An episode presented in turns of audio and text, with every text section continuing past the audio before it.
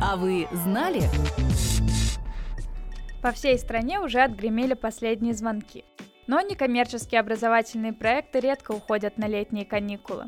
Они учат детей в малых и отдаленных уголках России, борются со школьной травлей и учебным неравенством, готовят из специалистов необразовательного профиля педагогов для сельских школ. В две тысячи пятнадцатом году в стране появилась общественная программа «Учитель для России». Ее реализацией занялся фонд «Новый учитель» в партнерстве с ПАО «Сбербанк России», Благотворительным фондом Сбербанка «Вклад в будущее» и Институтом образования Высшей школы экономики.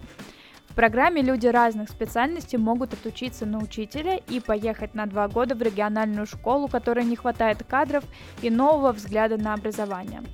Для людей это нестандартный вход в профессию педагога. Например, специалист в сфере консалтинга в международной компании легко может стать учителем английского для младших и старших классов. Идею «Учителя для России» разработали по международной модели Teach for All студентки СПбГУ Алёна Маркович и Елена Ерманова.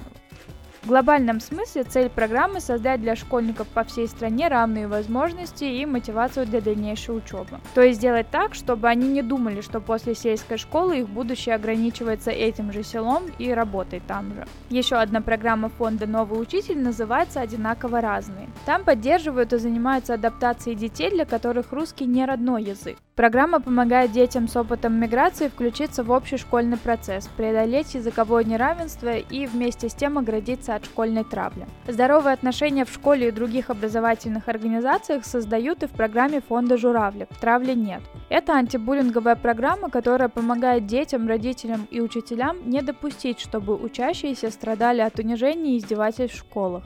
В программе «Травли нет» хотят, чтобы в школе было безопасное пространство. Для этого у них есть методические рекомендации для учителей и инструкции для родителей. К детям участники программы приходят с беседами, в которых объясняют, что травля – это насилие, и учат, как уважать и понимать друг друга.